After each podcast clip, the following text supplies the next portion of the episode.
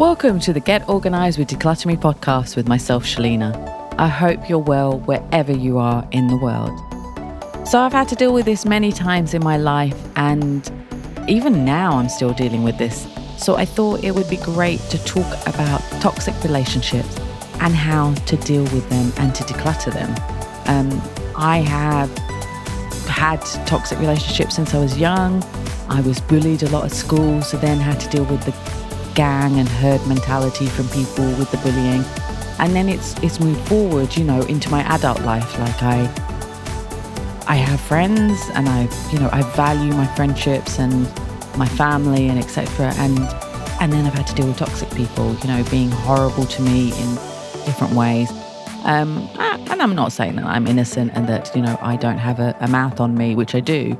But um, yeah, I've had to deal with a lot of toxic relationships. And I'm, I'm sure as a listener, maybe you have as well. And you know, so I wanted to talk about the different types of toxic relationships and how to deal with them and to declutter them because it is something that takes over our, our lives and we need to get rid of it, really. Yeah, let's just declutter it. So, yeah, toxic relationships can take many forms. You know, they're from romantic relationships to friendships to family relationships. They can be draining, stressful, and even harmful to your mental and physical health. So it's important to recognize them and to take steps to declutter them from your life. First, let's talk about what makes a relationship toxic. So, some signs of a toxic relationship include constant criticism or belittling. So, if you feel like you're always being put down or criticized by the other person, this is a sign of a toxic relationship. Another type is lack of respect for boundaries. So, if that person doesn't respect your boundaries, whether in terms of time, space, or emotional needs, that's a sign of being a toxic relationship. So, you know, if they are always bothering you when you're busy and not giving you space to have time for you or for other things, that that that's crossing the boundary and that is being toxic. Another type is manipulation or control. So, if the other person tries to manipulate or control you, whether through guilt, fear, or other means, that's toxic. So, I had that um, a, few years ago. I, I got rid of this person, but they were continuously gaslighting me. And I mean, it got to the point where they were gaslighting me before gaslighting became a thing. Um, so, I would, if I'd say something, they would manipulate what I said and twist it to make out like I was crazy or wrong or stupid. And it was continuous, like, because I was talking to them, you know, on a regular basis. And there wouldn't be a week where it wasn't um, a change of the narrative of what we were talking about. And I would end up in tears and, and, and think about what I'd said. And it was awful. It was, it was truly awful. I was so glad when I got rid of that person. I felt like a weight had lifted off my shoulders. Um, it was pure gaslighting, it was purely toxic. Another type of toxic relationships is verbal or physical abuse. So, you know, if they're verbally or physically abusing you at any point, all the time, sometimes, you know, you're in fear that they're going to do it to you, that's hugely toxic. Um, another thing is negativity and constant drama. So, if that person is always negative, critical, or creates drama, um, that's toxic. And I had that with somebody I knew, and we'd go out, and it got to the point where she would always be negative. You'd just be sitting there, and she'd just be negative. She'd complain about stuff in the restaurant or in the bar, and then she'd drink and get even worse. And it was just exhausting, exhausting mentally. It was embarrassing as well. Um, I just didn't need that anymore. So I, I got rid of it and I sort of stepped back and just started staying away from her. So that's not the right way to do it. I should have told her to her face, but I just thought it's just better not to have the drama and just to start fading away from her life.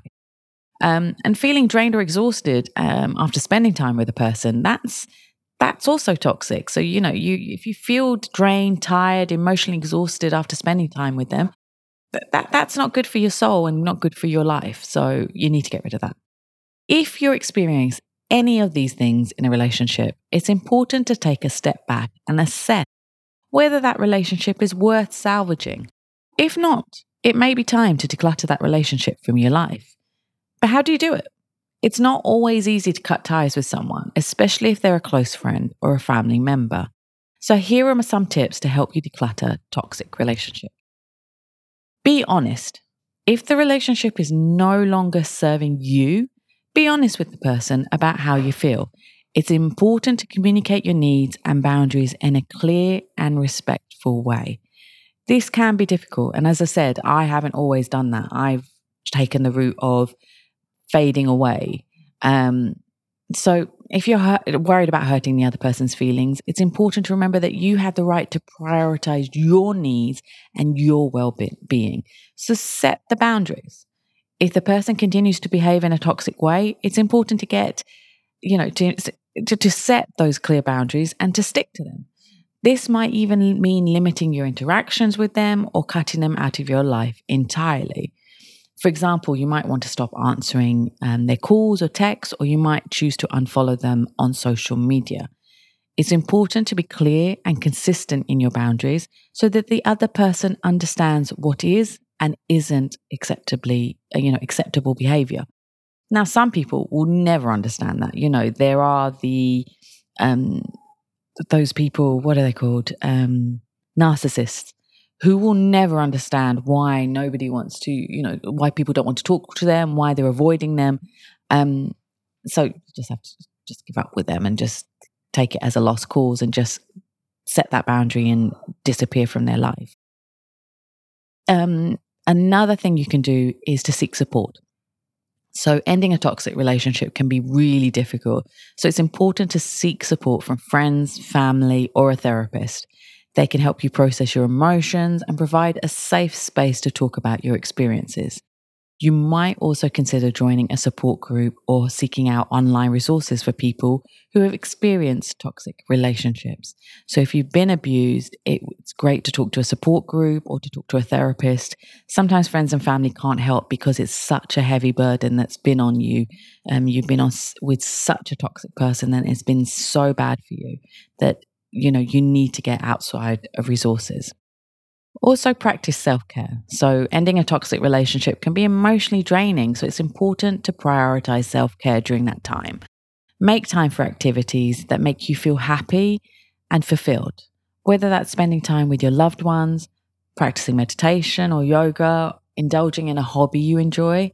Um, so, what I would do is go hide in the cinema and just watch a brilliant movie in the cinema alone with my no phone on, you know, nothing. And it was a way to calm my feelings and emotions, especially when I was going through bad times with people.